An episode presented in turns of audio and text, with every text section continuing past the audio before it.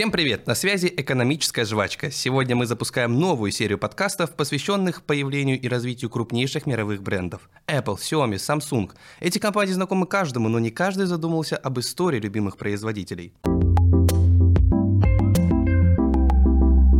Вот что вы сегодня ели на завтрак? Лично я не смог отказать себе в удовольствии полакомиться ореховой пастой Нутелла.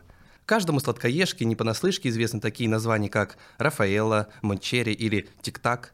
Да что уж говорить, для многих наверняка было невероятной радостью в детстве найти очередную игрушку из киндер-сюрприза. Кто же производит наши любимые сладости? Конечно же, компания Ferrero. Ее история начинается в далеком 1942 году в Италии, городе Альба.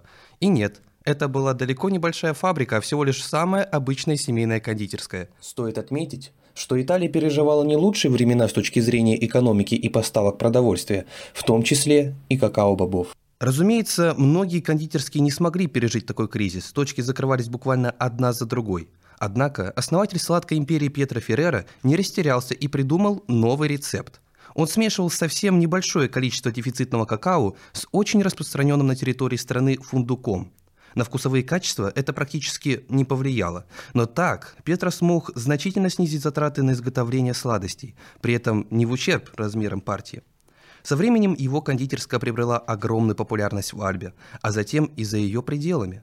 Вскоре стало поступать огромное количество заказов. Один из них буквально стал судьбоносным.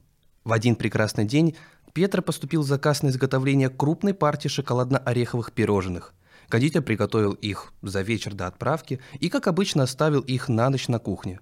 К счастью или сожалению, ночь выдалась крайне жаркой, и утром следующего дня Феррера обнаружил вместо пирожных лишь большое количество растаявшей орехово-шоколадной массы. И вроде бы не самая приятная ситуация, но даже из нее герой смог найти выход. Клиенту, который заказывал пирожные, Петр принес массу, как совершенно новый, эксклюзивный рецепт пасты, которую необходимо наносить на хлеб, таким образом создавая сладкий шоколадный бутерброд. Восторгу заказчиков не было предела – им настолько понравился новый вкусный продукт, что буквально в тот же день Феррера поступили очередные заказы, но уже на новый товар. Так и появился прототип всеми любимой Нутелла. Вскоре, в 1946 году, Феррера открыл собственную кондитерскую фабрику, а уже в 1956 году компания вышла на международный рынок. Что же касается киндер-сюрприза, идея для его создания пришла из итальянских традиций. Если быть точнее, то в этой стране принято дарить небольшие подарки, например, игрушки или монетки, поместив их в небольшое пирожное в форме яйца. Неожиданно для основателей Феррера такое лакомство приобрело огромную популярность. Постепенно ассортимент продукции компании расширялся, наполняясь все новыми и новыми хитами, которые мы можем встретить на полках магазинов и по сей день. На протяжении всей истории компании Феррера у ее руля находились сильные руководители, которые обеспечивали устойчивое развитие компании даже во времена таких крупных международных кризисов, как кризис 2008-2009 годов.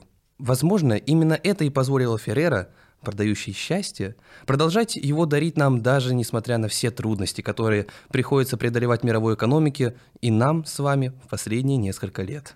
А на этом все. С вами была экономическая жвачка. Мы не прощаемся.